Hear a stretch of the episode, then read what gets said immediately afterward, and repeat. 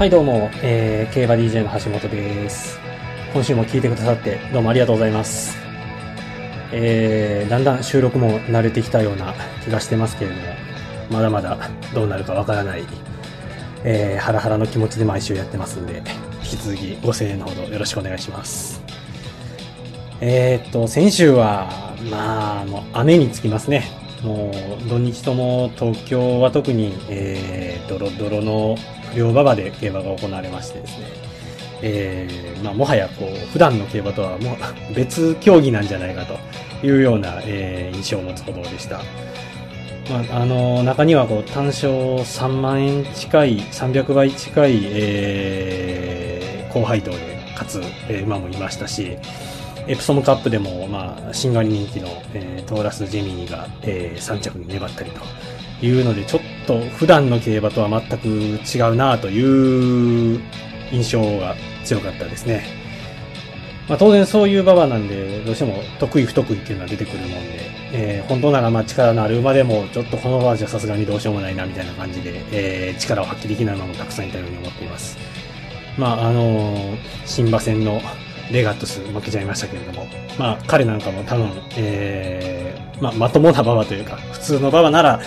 えーもっと走ってくれるんじゃないかなというふうに思ってるんで、えー次以降ちょっと改めて応援したいですね。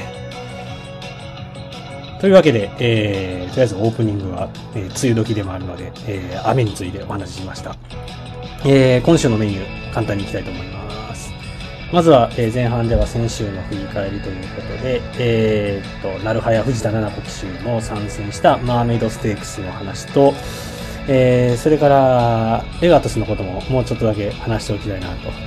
いうふうに思っています。で、えーっと、後半は、えー今週の、えーユニコーンステークスが行われるということで、僕はこのユニコーンステークスすごい毎年楽しみにしているレースなんですけれども、えー今年のメンバーの話もしたいですし、えーちょっと過去に振り返ってみたいエピソードなんかもあるんで、えその辺もちょっと聞いていただけると嬉しいかなというふうに思っています。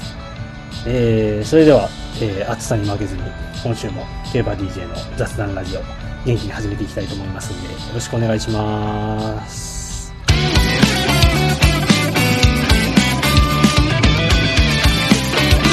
Let's enjoy Kiba DJ's Free Talk Radio.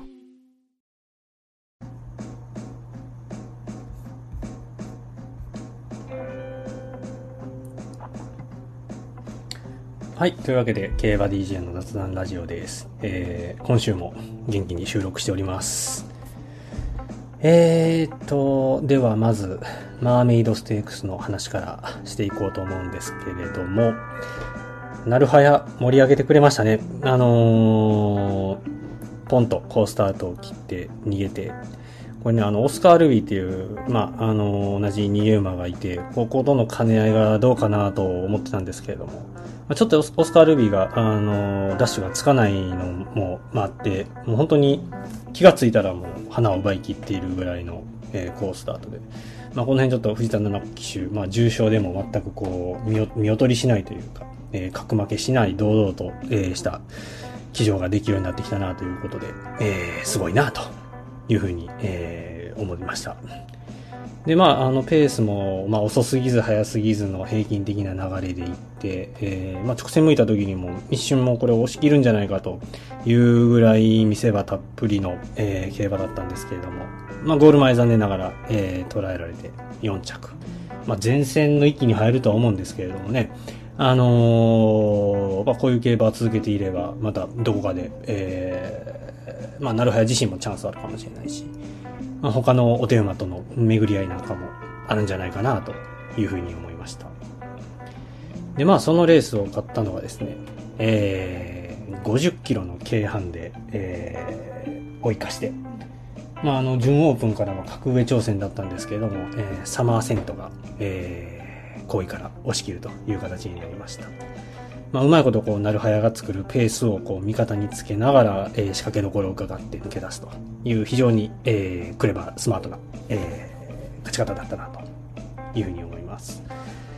まあ、この馬に乗っていたのが、えー、坂井学騎手。あのーまあ、軽ハンデの神様ですね。えー、まあ大体こう普通、普通というか、一般的に、あの、軽い斤量で乗れるのは、まあこの間もお話ししましたけど、まあ普段からこう減量で乗ってるような若手の機種が多いんですけども、まあ坂井学機種はこう割と小柄な体でもあるので、えー、すごい軽い斤量でも乗れるっていうのが彼の一つの武器でして。まああのね、えー、G1 もえー、東方ジャッカルで菊花賞とか、えー、日本ピロアワーズでもジャパンカップダートを買ってますし、まあ、それだけこう経験と実績のあるジョッキーが、えー、50キロとかそれぐらい軽い筋量に乗れるっていうのは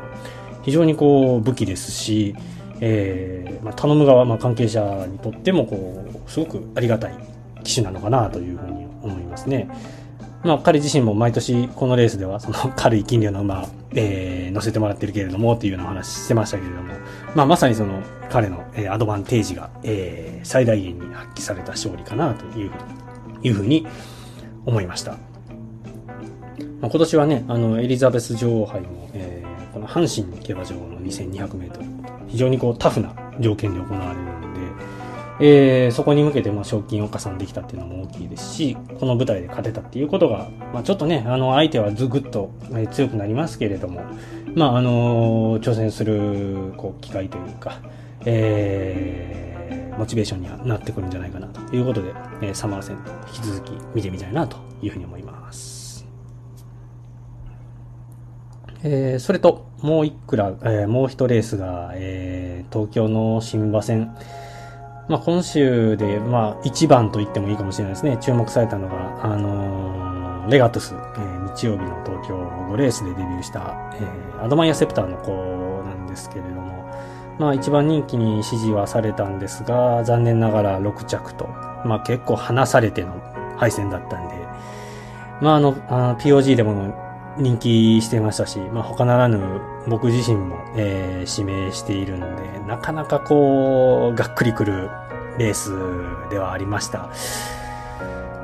ただまあね、あの、オープニングでもお話ししたように、かなりこう、馬場が特殊な状態になってしまっていたんで、え、正直ここで負けたからといってそんなに、なんて言うんでしょうね、こう、大きく評価を下げるというか、あもうこれはダメだなと諦めるようなことは全然ないと思ってますので、えー、まあ改めて次ですね、あの、普通の泡で競馬をしてくれた時にどれだけ走れるかっていうのを改めて見たいなと思いますし、まあそれに、まあ、554キロという相当大きい体をしているもの、えー、まだちょっと絞れるのかどうかもあれですし、そもそもこう、一度使ってから良くなっていくタイプなのかなというふうにも考えていたんで、えー、まあ、しつこいようですけれども、次、両馬場で改めてその能力を見られたら嬉しいなと思います。ちなみにこのレースを勝ったのはですね、えー、なんと、ゴールドシップ3区の牝馬で、えーユーバーレーベンという馬なんですけど、さすが不良馬場に強いゴールドシップの娘ですね。あの、他の馬がこう苦しむところをぐいぐいと力強く伸びていて、まあ、最後はこう、内から刺してきたあのグアドループという、これもなかなかあの評判良かった馬なんですけど、この馬を退けての、え、勝利だったんで、まあ、非常にこう価値のある、えー、勝利だったかなというふうに思いますね。まあ、なかなかこう、牝馬でそういうタフな条件でっていうと、その、えー、ポテンシャルを発揮できる場というのがどうしても限られてはくるんですけれども、まあそれこそね、あのー、今年のオークスで、えー、ウィンマイティが人気薄ながらこう3着に頑張ったように、えー、まあ距離が伸びてやっぱり良くなってくるのかなというのが、まあゴールドシップ3区の特徴でもあるんで、えー、なんとかそういう大舞台にたどり着けるように、これからもうまいことこうステップアップしていってほしいなというふうに思いました。えー、そんな感じで雨の中行われた、えー、東京の新馬戦についてもちょっと振り返ってみましたんで、えー、今週もね、またあの楽しみなのが出てくるんで、えー、引き続き新馬戦楽しみに、えー、見守りたいなというふうに思いますので、その辺の話もおいおいやっていきたいなそれでは一度、えー、ここで1曲挟んで、また後半に移ろうかと思いますので、引き続きよろしくお願いします。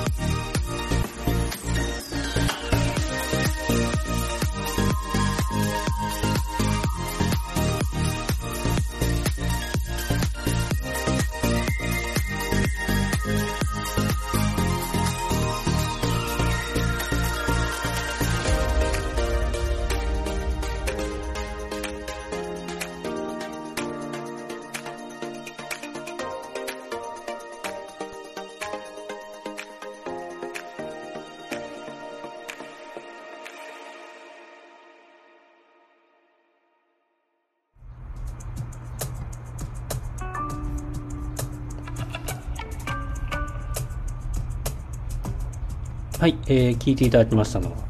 今日もパイナップルミュージックさんの、えー、スターダストという曲でした。今日はちょっとボーカルなしの、えー、インストゥルメンタル、こういうのもインストって言うかな？わかんないですけれども、えー、ボーカルなしの楽曲をお送りいたしました。はい、えー、今週のレースの話していこうかと思うんですけれども、えー、っと、ユニコーンステークスですね。僕はまあ、毎年このレースがすごく楽しみにしていて、まあそもそもこうダートのレースというのは好きで、なんて言うんでしょう、こう今の、えー、中央競馬がちょっと失われつつある魅力というのが、えー、ダートには残っているなというふうに感じることが多くて。もうまあ、どうしても使うレースがあの絞られてるんで、あんまりこう、いわゆる使い分けをしなかったりだとか、えー、なんか極端なこう馬場が、えー、ガラッと変わったり、えー、うちばっかりしかこうへんやんけみたいなことがなかったり非常にこうフェアな、あのー、争い、えー、ペースもそんなスローペースにはならないですし何かこう力のある馬がしっかり力を出し切れる条件であの戦っているっていうのはすごく面白いなと思いますし。まあこれを言っちゃあれですけれどもあの ノーザンファームの強い馬もいますけれども、まあ、それ以外の、えー、いろんなその牧場とか血統の、えー、馬にもチャンスがある舞台でもあるんで、なんかこう、なんて言うんでしょう。古き良き日本の競馬の面白みみたいなのが、こう、ダート路線には残っているような気がして、まあ、すごく、えー、G1 だけじゃなくて、えー、普段からレースを面白く見ている感じがします。で、まあ、ユニコーンステークスもね、あの、数少ない3歳のダートの重賞ということで、非常に、えー、毎年いい馬が、えー、出てきて、えー、なおかつそこでこう買った馬が、えー、その後も、えー、ダートの、えー、トップクラスとして、えー、走り続けてくれる、非常に、あの、唯一正しいレースだと思っています。えっ、と、去年買ったワイドファラオもね、この間、柏記念勝ちましたし、その前も、えー、ルヴァンスレーブ、えー、サンライズノーバーで、ゴールドドリームですか。もう近年の勝ち馬だけを、えー、振り返っても、もう農家の夢もそうですよね。えー、ゆくゆくその、まあ、統一 G1 も含めて G1 勝っていく馬ばっかりなんで、まあもう間違いなくここ勝てば将来約束されていると、えー、言っても過言ではない。そういうレースですよね。で、まあ、それだけこう、なんて言うんでしょう、強い馬がっていう話をしているんで、さぞかしこう、えー、このレース自身もその強い馬が、えー、人気通りに勝つというのがデフォルトと思われがちなんですけれども、意外とこう評判馬がコロッと負けてしまうこともあったりするもんで、えー、と、これはノンコのような年でしたかね、2015年かな、あの、ドバイ UAE ダービーで3着に頑張った、まあ、ゴールデンバローズが、えー、復帰戦でここを使ったんですけれども、えー、っと、4着に負けてしまって、えー、これ結構あれって感じでしたね。あの、すごくそれまでも強かったですし、まあ、ドバイで、えー、まあ、それなりに結果を走出してきた馬なんで、えー、これから頑張ってくれるかなと思っていたところで、えー、ガクッと来ちゃったんで、えー、ちょっとショックだったのを覚えています。で、もう一つちょっと今日、あの、あえてネタにしたいのがですね、えっ、と、先ほども名前が出てきました、そのサンライズノバが勝った2017年に、えー、一番人気で負けた、えー、リエノテソーロという馬についてちょっとお話をしたいなというふうに思ってるんですけども。どうですか？リエノテソーロ、皆さん覚えてますか？あの、結構ね、こう、面白いキャリアを、えー、残してきた馬で、まあ、デビューから2戦芝を使った後に、えー、ダートに転戦して、えー、2歳の暮れに、あの、川崎の全日本2歳優勝を勝って、まあ、いわゆるその2歳のダート、まあ、牝馬なんで女王に輝いたわけなんですけれども。で、その後もう一度芝に戻って、えっ、ー、と、NHK マイルカップで、ちょっと評価を落としていたんですけれども、こうアエロリットの2着頑張ると。えー、ここ確かね、うん、13番人気ぐらい人気薄だったんですけど、まあそこでこう、まあ芝ダートの、まあ、二刀流みたいな感じで結構、えー、当時は注目をされまして、で、そこでこう、次の目標はってなった時に、えっ、と、ユニコーンステークスを選んできたんですよ。で、まあ当然そういう雰囲気で、えー、来ると、まあ、人気しますよね。なんかこう、まだ全然そこも割れてないですし、もしかしたらこう、二刀流の新しい、まあ、スターが誕生するんじゃないか、みたいな感じで、えー、人気を集めたんですけれども、まあ結果から先に言うと、まあ7着に負け、負けまして、まあ当然一番人気だったんですけれども、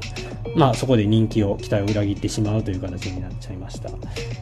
まあまあ、それだけならね、あの、よくある話というか、あまあまあ、ちょっと、えー、いろいろ、本来の力を発揮できなかったのかなというところなんですけれども、結構このレースを使うにあたって、このリエノテソーロの竹井調教師が、割とこう強気の発言を繰り返していたんですね。あのー、それこそ、ディープインパクトに立ち向かうブレイブハートの加藤調教師がこう吹きまくっていたっていうのは、まあ、ブレイブハート伝説として一部では有名なんですけれども、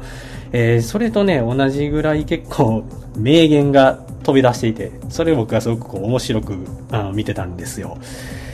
えー、と同時にこれはちょっと地雷っぽいなというふうにも思ってましてね。えー、もうなんか、もうダートでは負け知らずで行きたいだとか、えー、ゆくゆくはもうチャンピオンになるみたいなそれぐらいの強気のことを言ってまして。まあね当時から思ってましたけどもその2歳のダートを買っただけでそこまでこう勘違いしちゃダメだなと。当然3歳になってから出てくる馬の相手関係も全然違いますし、まあ、そもそもその地方と中央では、まあ、ダート競馬の質も若干違いますしで、何よりもその NHK マイルカップで2着に来たことで変に自信を深めてしまったなっていうのをすごく感じたんですよね。その、ダートでもともと強い馬が芝でも走れたんだから、ダートは走れて当然だっていう、なんかその、すごく理屈が通っているようで通っていない、えー、自信の深め方、手応えのつかみ方をしていたんで、あこれはちょっと人気集めたら沈むなというのはすごくその戦前から思っていてですね、よし、ちょっとリエンテスラ思いっきり蹴って、あのー、評価下げて馬券当てに行こうと思って、えー、勝負をしたんですよ。で、そこで、まあね、サンライズノバも買いましたし、えー、3着だったサンライズソアを、あの、どちらもね、その後も、えー、G1 とかでも活躍してるぐらいの馬ですけども、まあ、この2頭は厚めに買って、あともう1頭ね、ルメールに乗ってたこうアンティノースっていう、えー、サンデーレーシングのなんか強そうな馬がおったんですけども、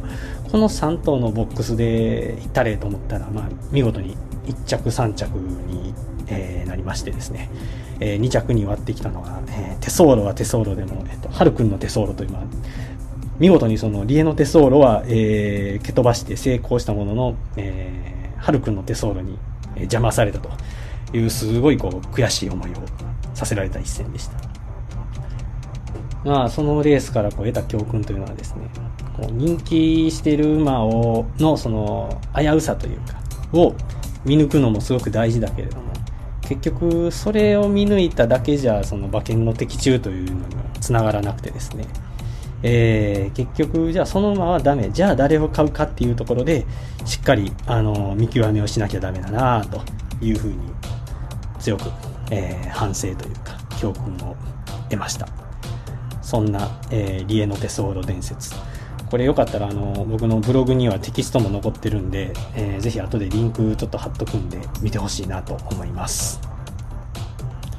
さあ、えー、そんなユニコーンステークス今年もねなんかすごい楽しみなメンバーになりそうなんですよ。えー、っとまずは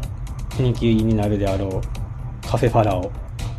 これはちょっともしかしたら怪物かもしれないですね、まあ、まだ2戦2勝というキャリアは浅いんですけれども、まあ、新馬戦で任した馬が、えー、後に、えーと、園田で重賞かつ、えー、バーナード・ループ。で、まあ、2戦目の、えーと、ヒアシンス・ステークスの後方からゆっくり競馬しながら、えーとあっさりねじ伏せてしまうというすごくまあ荒削りながらも強い競馬を見せたというレース。なかなかこう底知れない魅力があるんですけれどもなんかこの底知れない魅力っていうのは逆に最近はちょっと怖いなと思ったりしていて あまりこう鵜呑みにしすぎるのも馬券を買う上ではどうかなというふうに思ったりするのでまあまあ、あのー、どれほど強い馬かなというふうに楽しみに見る分にはすごく楽しみにしたいなというふうに思いますね。でまああのー、相手関係で言うと,、えーと、これも2戦2勝藤坂造級者の、えー、レッチェバロックっていうのもなかなかすごそうで、えー、ただこのまま距離が伸びてどうかなっていうのがちょっと心配だったりするんで、えー、あまりこう売れすぎるようならちょっと疑ってかかってもいいんじゃないかなというのがあります。まあ、むしろ安定株で言うと、まあ、あの清流ステークスを買ってるリュードバンとか、えー、同じレースで3着だった、まあ、タガノビューティーとかこの辺はこうダートのオープンクラスでずっと走ってきてる馬なんで、えー、割と信用しやすいのかなというふうにも思ってます。まあ、他にもね、2勝クラス、あ、失礼、えー、1勝クラスを勝ち上がった馬でも、えー、名称ベンガルとか、えー、あとは、そうですね、その辺が強いなというふうにも思いますし、あとはまあ UAE、あ、失礼、えっと、サウジで、えー、武田騎士と買ったあのフルフラット、この馬ちょっとどれぐらい強いのか、未だに謎なんですけれども、まあ、フルフラットも出てきているんで、えー、なかなかこう3歳のダートの頂点を、現時点での頂点を争うという意味では、非常に、えー、価値のあるレースになるんじゃないかなというふうに思っているので、えー、皆さんもしっかり見ていただきたいなというふうに思っています。それと、えーと、今週の新馬戦ではまた、えー、自分の指名馬の話ばかりで恐縮なんですけれども、えー、アークライトが出てきます、えー、母ヒストリックスターということで、えー、ハープスターの弟にあたる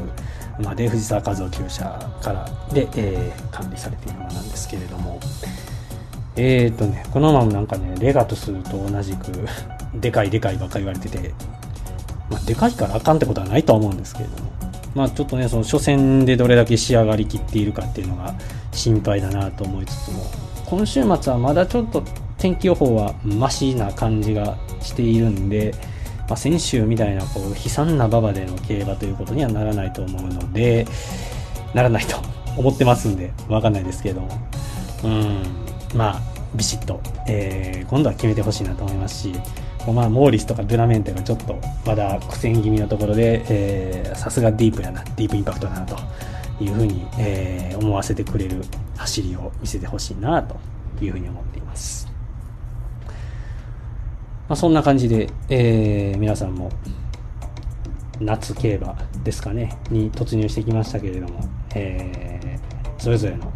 目線から楽しんでいただければというふうに思っていますもうすぐね宝塚記念もありますし宝塚記念はフルゲートになるのかな。まあ頭数が大きな一注文でもないですけれども、えー、メンバーもしっかり揃いそうなんでえー、まあ、春のグランプリまでもうひと踏ん張りというかしながら頑張っていきたいなというふうに思います。はい、えー、というわけで今週も元気に収録できました。やったありがとうございます。えー、とまた来週かな、えー、できる限り、えー、配信していきたいなと思いますんで、その際はよろしくお付き合いのほどお願いいたします。はい、えー、というわけで、意外と長くなっちゃいましたね。リエのテソーロの話が長くなりました。えー、お付き合いいただきましてどうもありがとうございました。えー、競馬 DJ の橋本でした。またお会いしましょう。